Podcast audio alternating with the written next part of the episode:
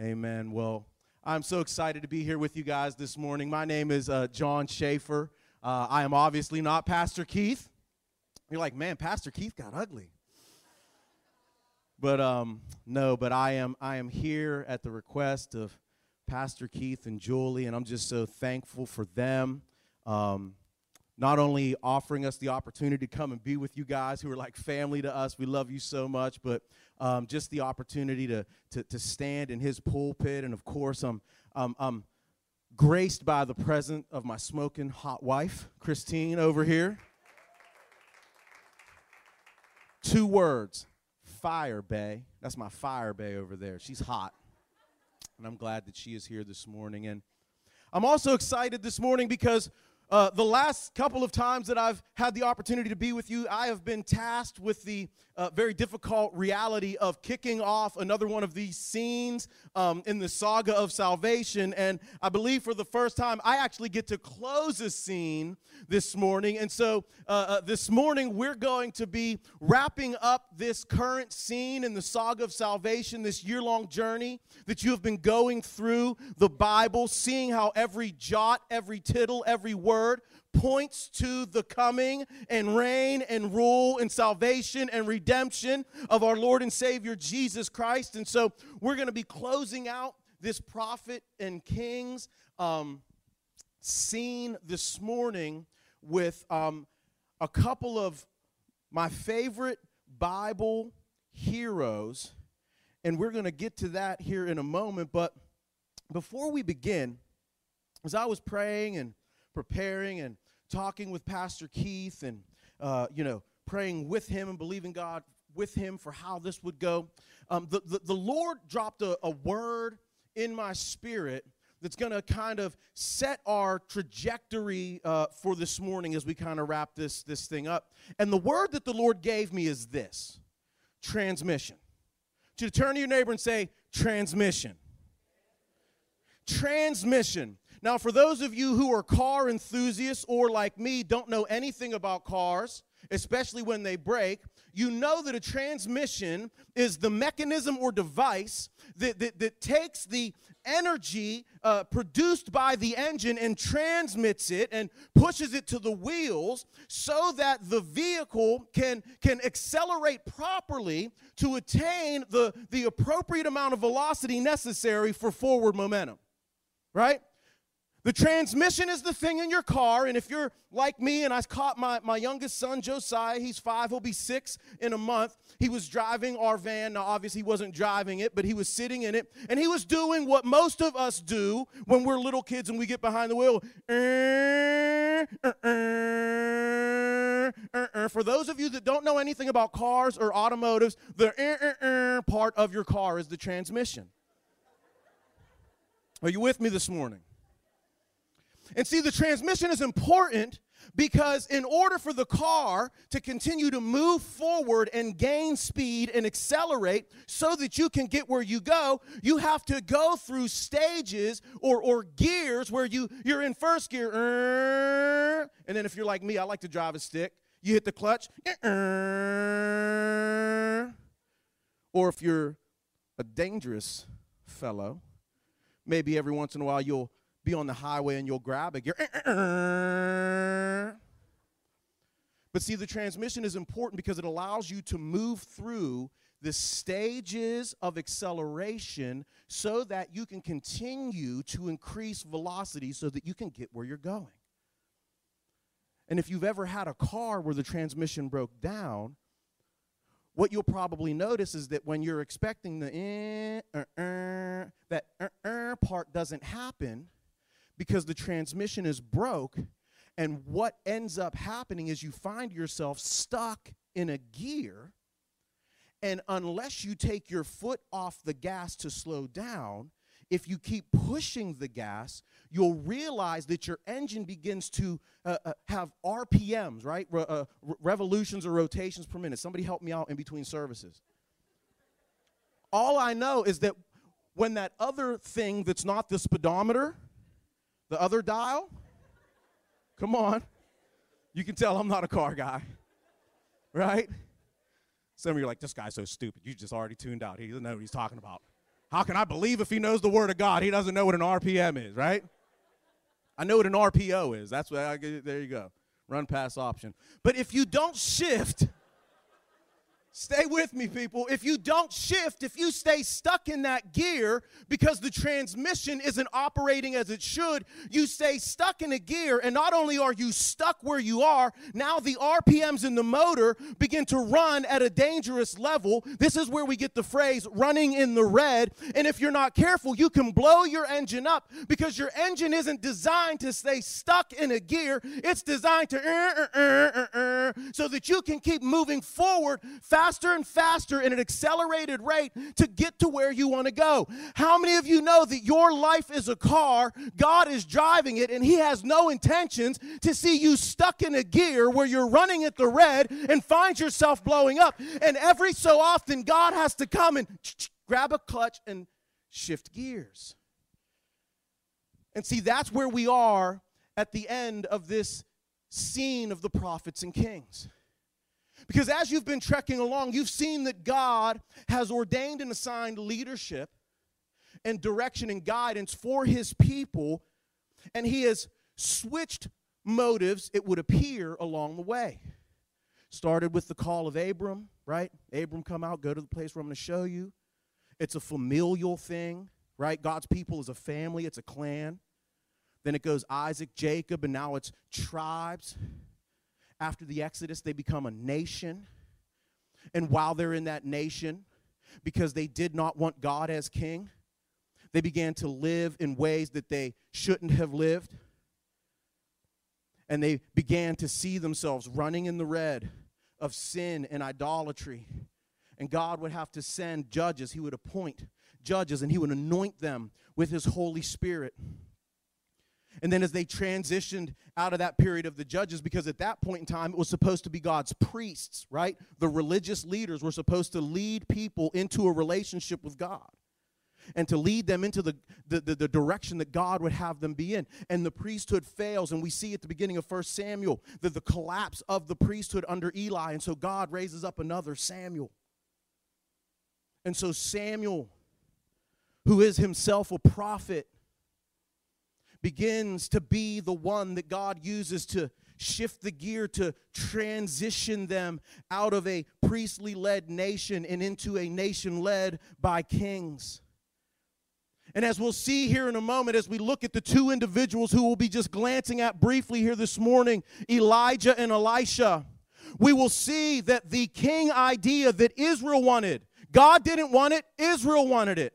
The king idea has failed. The kingly line is in shambles. The nation is now split into two nations with 10 of the tribes to the north doing their own thing, and then Judah and Benjamin to the south doing their own thing, but doing their very best to stick to the Davidic covenant, waiting for the one that is to come who would sit on the throne of David forever and ever and ever. But nevertheless, both of these nations are now in deep seated idolatry, and their RPMs are getting to the point where God now graciously is going to come and pop the clutch and grab a gear to transition them out of this season and into the next. And there may be times in your life, and it's usually at times where we feel like we've lost power, right?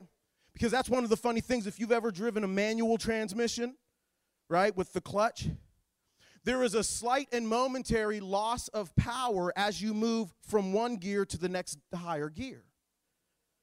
And there are times in our life where God is shifting gears in our lives and we feel like we're losing power. But I want to give you guys hope this morning. God's just taking you to the next gear. Because there's another gear after that, and there's another gear after that. And here's the kicker it's not about gears, it's about the destination. God has a good and great and wonderful destination. And even though Israel is rejecting him and rebelling and doing all of these other things, God is getting ready to shift them into a new season. Because now he's not going to lead through kings anymore because even the kings have rejected God. But God is preparing Israel for a time when they will be in exile. I like to call it the 70 year spanking, right? Israel didn't listen for centuries, and God kept sending them prophets like, yo, you better turn and listen. Yo, you better turn and listen. They didn't turn and listen. Then he sends other prophets. Up, too late to turn. You're going into captivity for 70 years. But those prophets also had grace and hope behind and said, don't worry, I'm going to just put you on a 70 year timeout, and then I'm going to bring you back to this place. But because the kingly line is going to be no more, there won't be kings in Babylon that, at least godly kings, that they're going to listen to. God is beginning to, through Elijah and Elisha, to prepare his people to learn how to hear from him, not as edicts from the king, but as his word through prophets. Because while they're in exile, they'll need Jeremiah.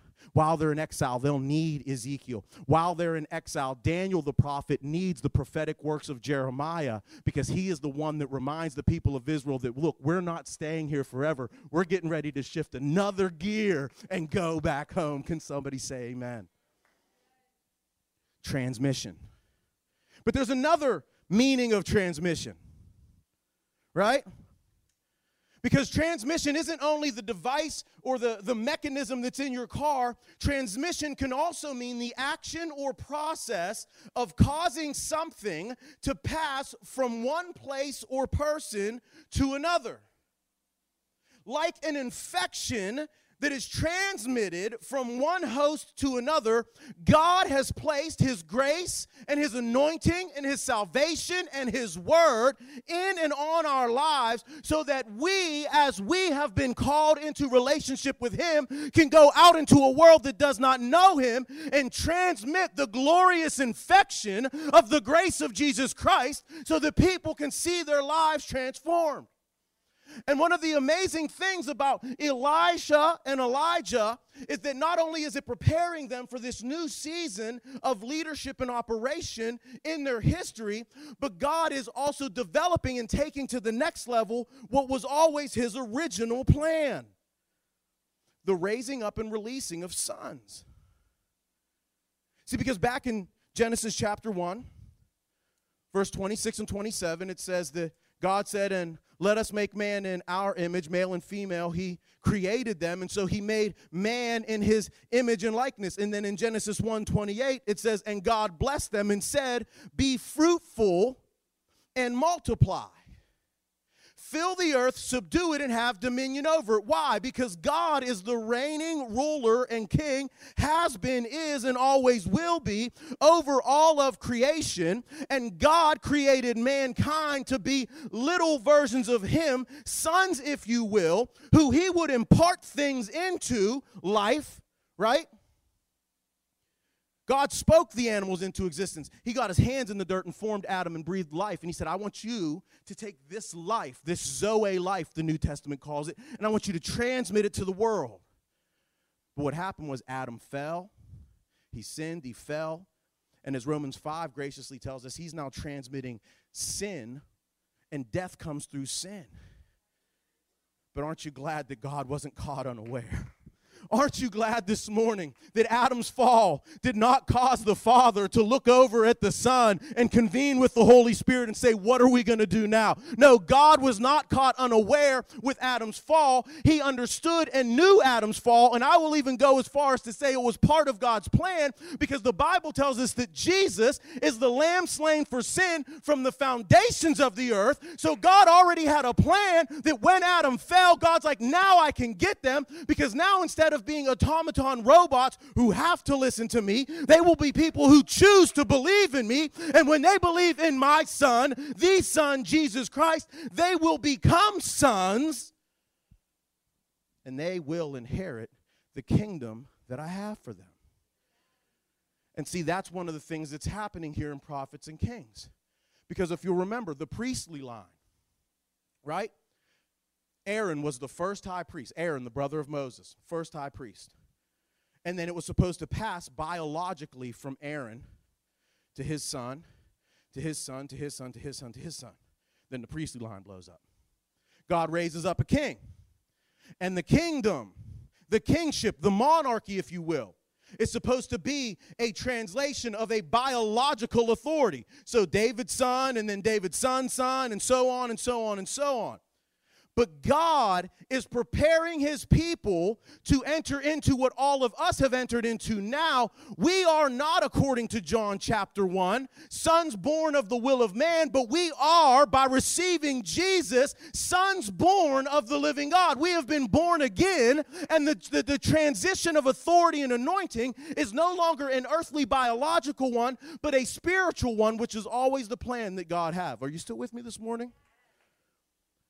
If this is too much for Sunday morning, then, get to a Bible study or something. But but but this is this is the essence of Christianity. It's not just about your best life now or your best life then. It's about being adopted as sons. Romans 8:15, a verse that I heard taught that changed my life. Romans 8:15 says this, "For we are no longer we no longer have a spirit where we are slave again to fear." But we have been given the Spirit, capital S, of sonship, of adoption, by which we cry, Abba, Father. See, the spirit that makes us a slave again to fear is the biological spirit that is transitioned through our DNA from Adam all the way down to us. But the Holy Spirit, whom God gives, stamps us as sons, as heirs, as appointed and anointed ones to be God's children. And as we're going to see in this scene of salvation, that God is not just grabbing gears to shift Israel out of this stage and into the next, but God is beginning to unfold even more. He's peeling back more layers of the onion. I like parfaits. Some of y'all didn't even catch that Shrek reference. Why you got layers like onion? I like parfaits. Everybody like parfaits. See, God is peeling back the layers because this was always his intention, was to have spiritual children sons and daughters that would take what he has imparted to them and pass it on to the next generation. That's why Paul says in 2 Timothy chapter 2 verse 2 he says, "What you have heard from me in the presence of many witnesses, pass it on to faithful others who will in turn pass it on to other people." God is about bloodlines. And as we look at these two amazing uh, heroes of Scripture today, we're going to see how God is transitioning them and us and making us aware that this was always His intended purpose. So if you have your Bible, I'm going to invite you to turn with me to the book of First Kings. We're going to do, now look, I was very impressed, and I said this to your pastor because I watch I don't get a chance to watch the live streams, but I, I watch the, the, the archives, the video recordings. And, and I watched him last week go from the end of 1 Samuel into the halfway of 2 Samuel. I said, bro, that was a feat. I said, you, you, you, you, you mastered it. And so today I'm going to try to walk in those big shoes, and, and we're going to look at some passages from 1 Kings and from 2 Kings. So if you have your Bibles, I'm going to invite you to turn with me to 1 Kings chapter 19 so that we can look first at our first object, uh, our first subject, I guess I should say this morning Elijah. Elijah. Elijah the prophet. Now, Elijah is most well known probably for his showdown with the prophets of Baal and Asherah on Mount Carmel. How many of you remember that story, right? Israel is in utter idolatry. The king at the time is Ahab, but Ahab is not running things. His wicked wife Jezebel is actually manipulating him and running things through him. Her, her, behavior is where we get this ideology of the Jezebel spirit, right? Who wants full control, but none of the responsibility of control. Who manipulates, contorts, and makes us walk on eggshells when we're around them. That's a whole other teaching, but that's the dynamic that we're seeing. And Jezebel has allowed the, the, this, this, this idolatry and false religion of Baal and Asherah to come in to the nation. And so now we're at a point in time where not only are the people of God following other things, but those who still have a heart after God and want to see the things of God in their nation, they are now being hidden and, and, and, and kept away. Does it sound like a world that we might be living in right now? Right? And so Elijah has enough of it. Matter of fact, one of the really cool things about Elijah's just out of nowhere popping up the, on the scene in 1 Kings chapter 17 is that it comes right after 1 Kings chapter 16, which closes out with this very weird, just sideways, out of nowhere story about a man who rebuilt Jericho He rebuilt the foundations, right, where the walls fell down. Well, when Israel took Jericho, Joshua prophesied and said, Anyone that ever tries to rebuild this city, they will lose their first son, their oldest son, when they lay the foundation. And when they set up the gates, which would be the final piece of building at least the, the, the, the, barracks or the armaments of the city, they will lose their son. And there's this guy named Hiel who did just that. He rebuilt Jericho at the cost of his oldest son. He laid the foundations. And at the cost of his youngest son, he set up the gates. And so Elijah actually comes onto the scene at a point in Israel's history where it is clear and obvious that they have no regard for the next generation. They're all about building their own little kingdom. And I'm here to tell you something today, church. This is not a problem that's just out in the world where they're killing babies in the womb or where they're, or, you know, we're going to live for today and not worry about the finances or the governance of our country anymore. This happens in the church. This happens in the church where if we're not careful, us anointed and appointed bald heads and gray heads, we just hold on to everything and we really don't care about investing in the younger generation. And if we care about saying anything to them at all, it's stop running. Don't bring that in the sanctuary. What are you wearing? I can't believe you act like that. That'll never win a kid to Jesus. It's just a little parenthetical insertion there for, for those of you that might, you know, have seen this on your rounds. But we see that Elijah is most well known for this showdown because – he gets all these prophets, and I love it because, like, I'm a snarky dude. I'm a sarcastic dude. You know, I'm just funny and all that stuff. So they get all these 450 prophets. Elijah's the only man representing God there, and he says, Yo, check it out, bet. This is how Elijah talks in my world. All right, yo, yo, check it out. Here's what we're going to do we're going to do a test to see who is the real God. So I want all of you, 450 of you, all of you little crazy, wild crazy people. Here's what I want you to do you set up an altar. And from the beginning of the day until noon, I want you to call on your God. And then I'll call on my God, and the God who answers with fire is the one true God. And so the prophets of Baal, they set up an altar and they begin to start, eh, I don't know, that's just kind of like doing, you know what I mean? Some kind of tribal stuff. All kind of crazy stuff. The Bible says that they're, they're crying out to their false God so hard that they, that they start cutting themselves with stones. Like, oh! And then Elijah, I love this. This is why I love this dude, right? He starts to mock him. He's like, he's like, maybe he's sleeping. Cry louder. then he says something that is a Hebrew idiom that I just really love. He's like, he's like, well, first he says, maybe he's on vacation. Just keep, just keep crying. Then he says this Hebrew idiom. He says, maybe he's covering his feet. And that idiom, it's a figure of speech for, for, for doing a number two. It's like maybe he's on the toilet.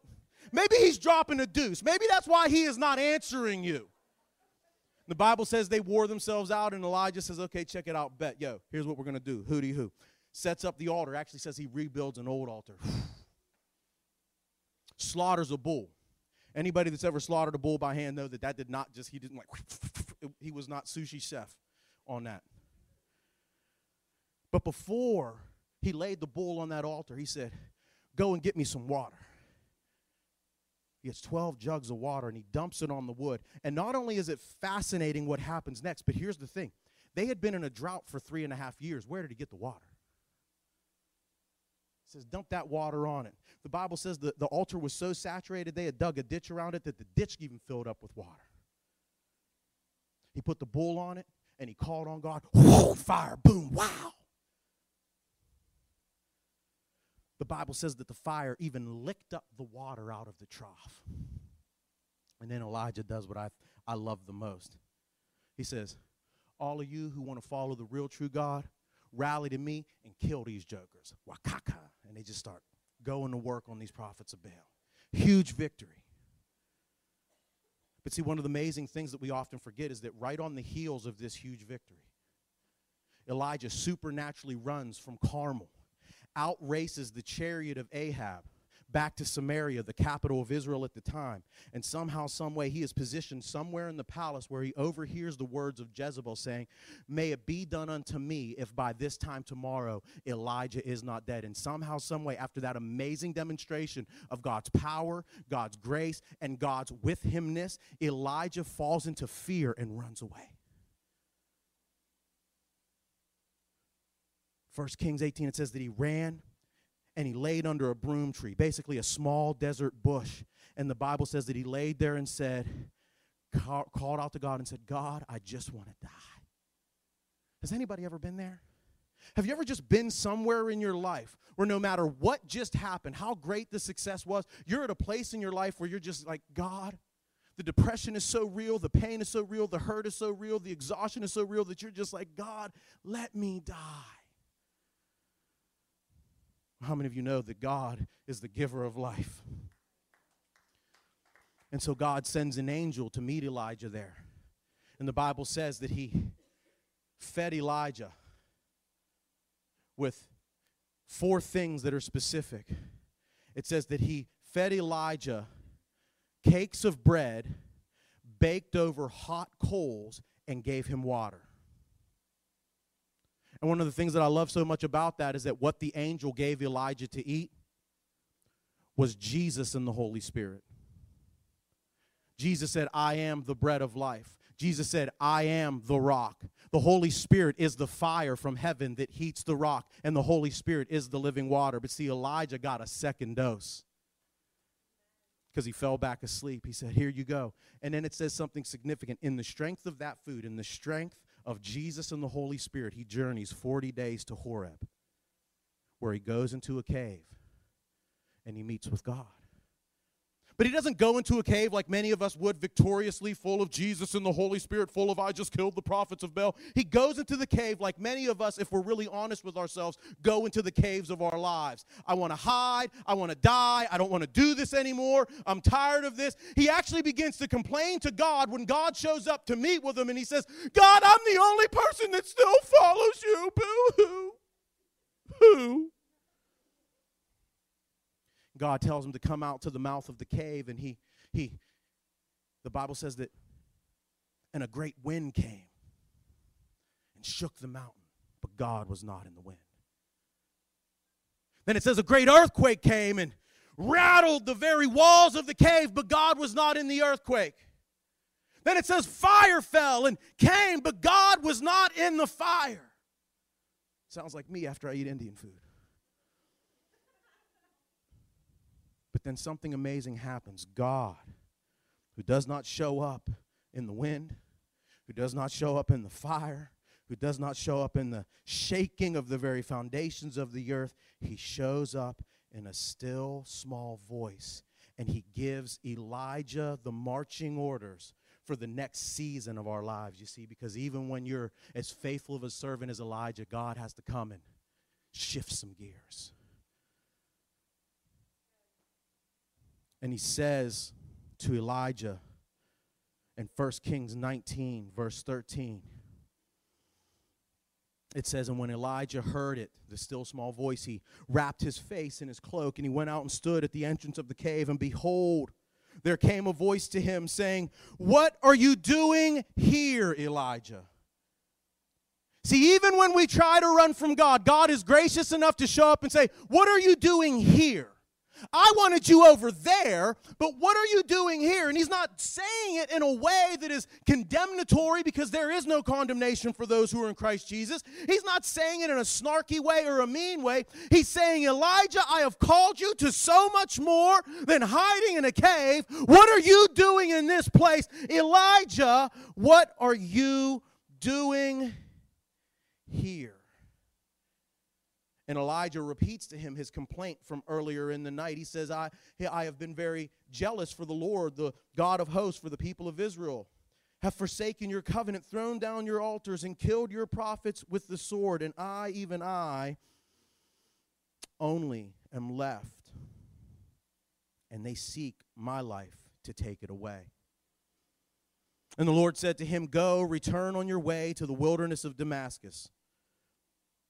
It's funny how God will, who normally says, don't go back the way you came, but when you get off track and go away you shouldn't go, God will say, go back the way you came because I have a better path for you where you deviated from.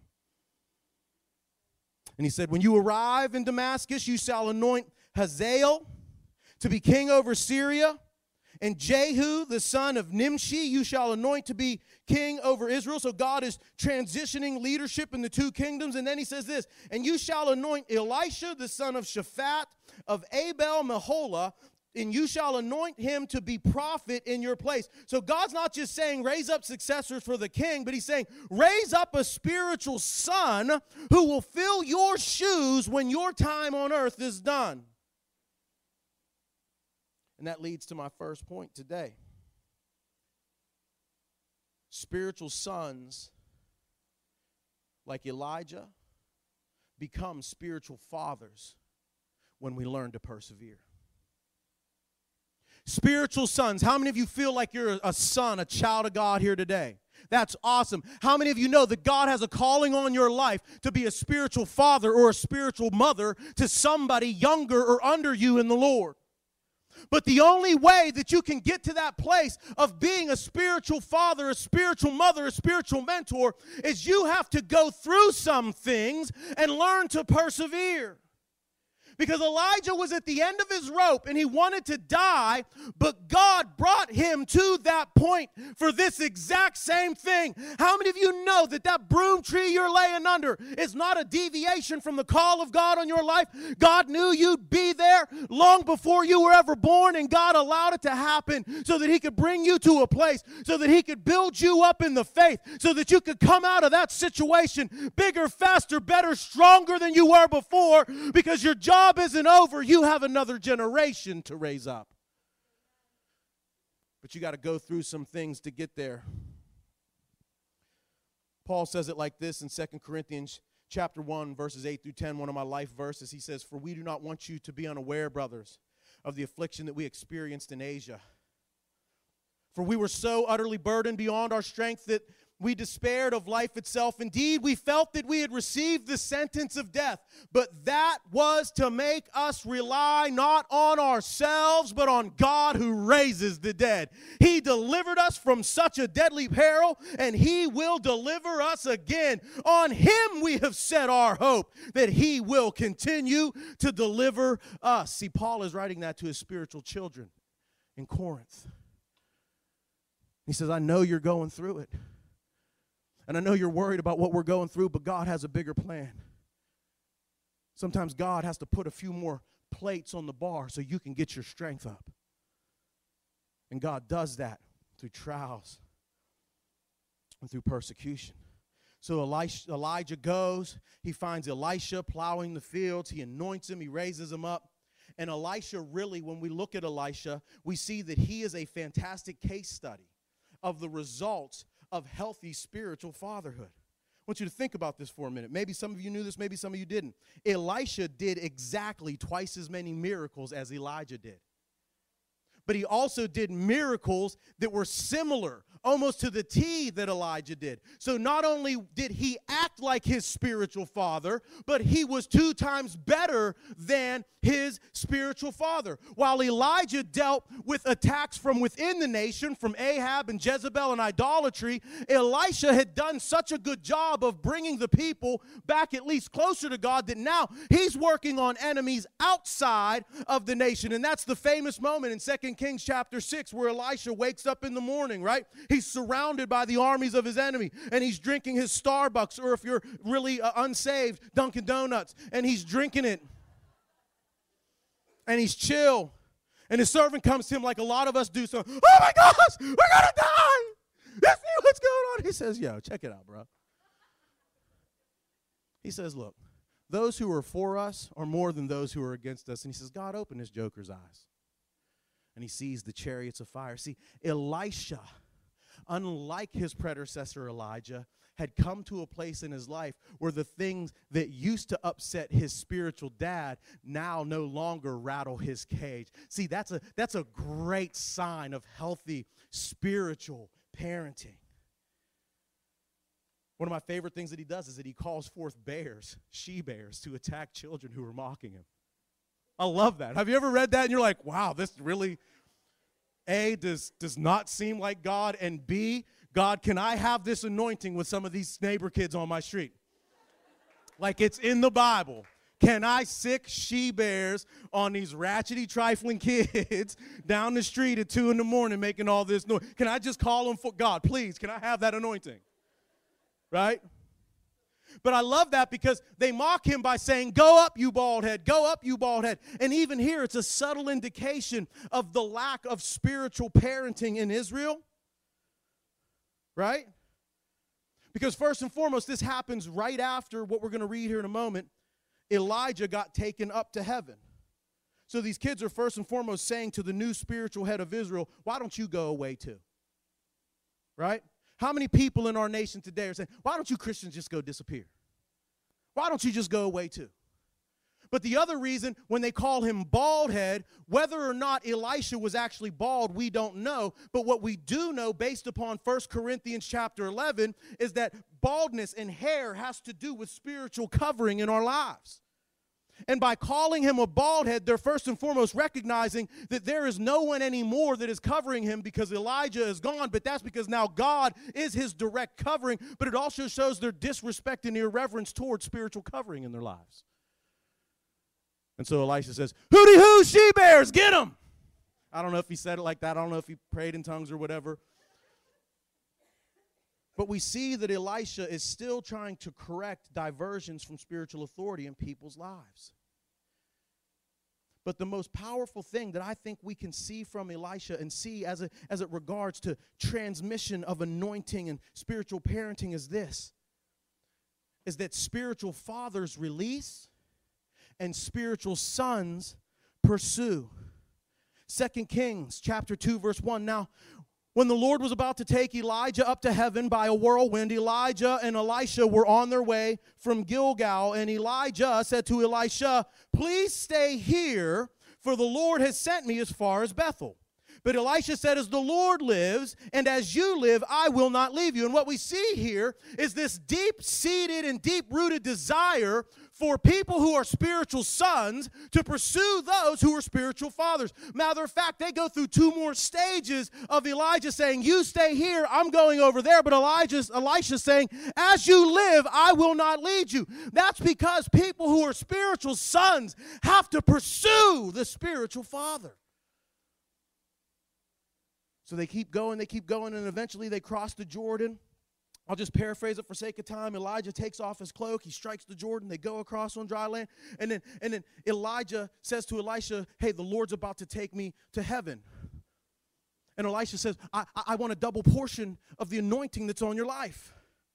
And Elijah says, Okay, here's the thing. If you can keep your eyes on me until I am taken away, you will receive what you ask for. And Elisha does just that. He keeps his eyes on his spiritual father, and as his spiritual father is being, being taken up, he releases his mantle, the symbol of his authority, to Elisha, and Elisha now receives a double portion of Elijah's anointing.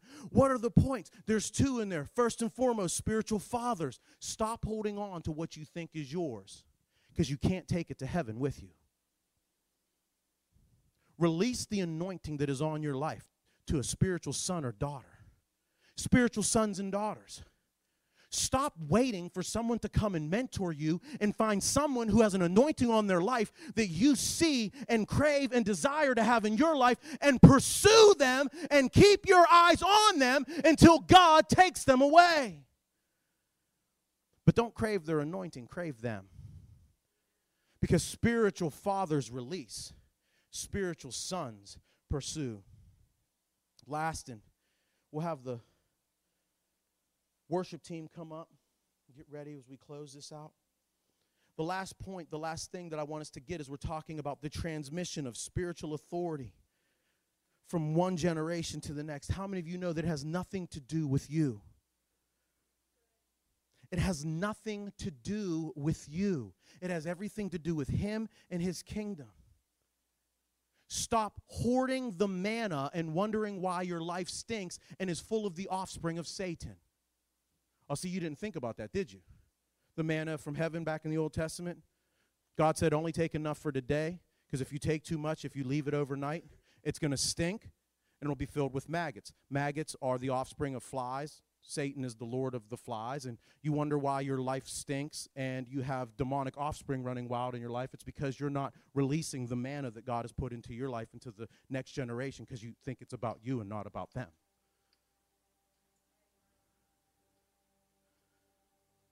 Or you want them to become so like you that you can't become a cheerleader for them because you're afraid if they're not little yous that when you're gone, you won't have a representation here. I want my earthly children, as well as my spiritual children, to be like Elisha, better and more stable than I ever was. But they don't have to look like me. Because you know what? I'm weaker and unstable. The last point is this sons replicate and do it better. And leave a legacy that brings life. I don't have time to read it. But in 2 Kings chapter 13, verses 14 through 21, I actually read it here one of the last times that I was preaching here, but we see Elisha at the end of his life. And now, Elisha has done so much with what God has given him through his spiritual father Elijah.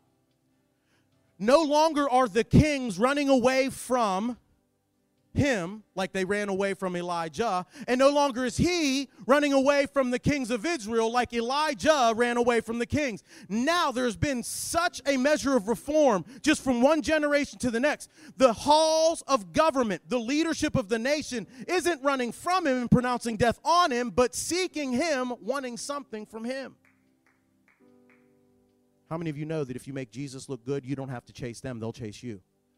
Because the Bible says that surely goodness and mercy will follow me. These signs shall follow those who believe. And Elisha, he's on his deathbed. The king comes in and he says, My father, my father, the chariots of the Lord and of Israel. The same thing that Elisha said when he saw Elijah go away. See, he was so transformative in the nation that now the king of Israel is thinking he can say a magical formula to get the anointing that passed from Elijah to him to pass from Elisha to the king. And Elijah does the whole arrow thing and all of that stuff. And then the Bible says that Elijah, Elisha dies and they bury him. And then this very weird next part of the story comes. That there was a man who was killed by Midianite raiders and he was killed. And so they just chucked his body into the tomb of Elisha. And when his dead body hit the bones of Elisha, he came back to life. So, my question for you is this What kind of spiritual impact do you intend to leave on the earth that brings life after you're gone? Will the remnants of your life on earth be charged enough with the anointing of God to still bring life to those who encounter it, even though they're dead. Because God is looking for sons. God is looking for generations. You know that the book of Genesis is not called the book of Genesis because Genesis means the beginning, but because Genesis, the natural uh, divisions in the outline of Genesis, are, are divided by, and these are the generations of Adam, Noah, Abram, Isaac, Jacob, Joshua, Judah, Esau. God is a God of generations. And maybe you're here today.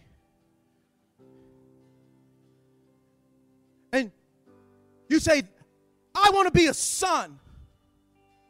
I want to be a son of God through salvation in Jesus Christ. I want to be a son of this house and of this ministry. That's me. I want to be a son. I want the inheritance to flow through me. Well, if that's you, I want you to find a place at this altar. Because the only way to become a son is to acknowledge the Father. And if you're here today and you say, I want to be a son, I want to be a son of God, I want to be a son of this house, I want to be a son of this ministry, I want you to find a place at this altar. But maybe you're here today and you've been a son for a long, long time. And when you first got saved, it used to be like the Sea of Galilee, full of life, fresh water, teeming with fish and villages all around. But now you're two decades in and you're no longer like the Sea of Galilee. You're like the Dead Sea. A sea that is so backed up and clogged that it stinks and nothing can live in it. And it's so rife with, with residue and minerals that you can actually lay on top of it and not sink. See, the difference between the Sea of Galilee and the Dead Sea isn't the water because they're connected by the Jordan River. It's the very same water. The difference between the Sea of Galilee and the Dead Sea in Israel is this the Sea of Galilee releases what it receives, but the Dead Sea does not. And maybe you're here today and you say, you know what? I want the life to come back. I want the teeming to come back. I want to be a father. I want to, under the leadership of this house, be directed to a place where I can father sons in the Lord. I want to, under the leadership of this house, be directed to a place where I can mother daughters in the Lord. And if that's you, then this altar call is for you as well, but it's not just that. Because maybe you're here today and you feel like God is downshifting your life. You feel like you're losing power. You feel like you don't got no more traction. Can I tell you? Can I be real? Can I be open with you? Me and my life have been in a year and a half long downshift. We don't know what in the heaven God is doing. But we understand the principle of transmission. We understand that there was a season that, as much as we may miss it, us and me personally, I was running in the red and I was about to explode. And God said, You'll never get to where I want you to get to running that way. You'll blow up before you get there. So I'm going to shift. Now we're getting our, our groove back, but maybe you're here today and you feel like that's you. God's downshifting me. I want you to find a place at this altar. I want you to find a place where you can find the comfort and feel the presence of God, to know that even though you feel like you're downshifting, it's, it's not a transition, it's just some transmission. Because He's taking you faster and further than you ever thought possible. And last but not least, maybe you're here today and you feel like you're running in the red. You're running in the red and you're about to explode. Maybe you're running in the red of sin because you've never given your life to Jesus. Can I encourage you today and tell you that one of the most beautiful demonstrations of God's love, grace, and mercy found in the Bible is depicted in the illustration of a lost son who comes to himself and comes home to his father. And if that's you here today and you say, I'm tired of running in the red, I'm tired of running with the devil, I want to come home to my father's house. If that's you, find a place at this altar because I'm going to pray with you. You say, I want to be a son, I want to be a father. I want to find the comfort of being in a downshift season in my life. I want to be a lost son who comes home. If that's you, just come to these altars right now. Don't wait. The worship team's going to play. I'm going to pray, and then we'll go home. Because God is a God of generations. And even though He works in movements, if we're not careful, man takes the movements and turns them into monuments and we'll keep wanting to come back to these things. But God has a trajectory of forward momentum for you, but it cannot happen until you come and find a place where you can have that moment where God transmits what is in Him to you and shift the gears of your life to get you further and faster than you ever thought, possible. Come now, find a place, and I'll pray.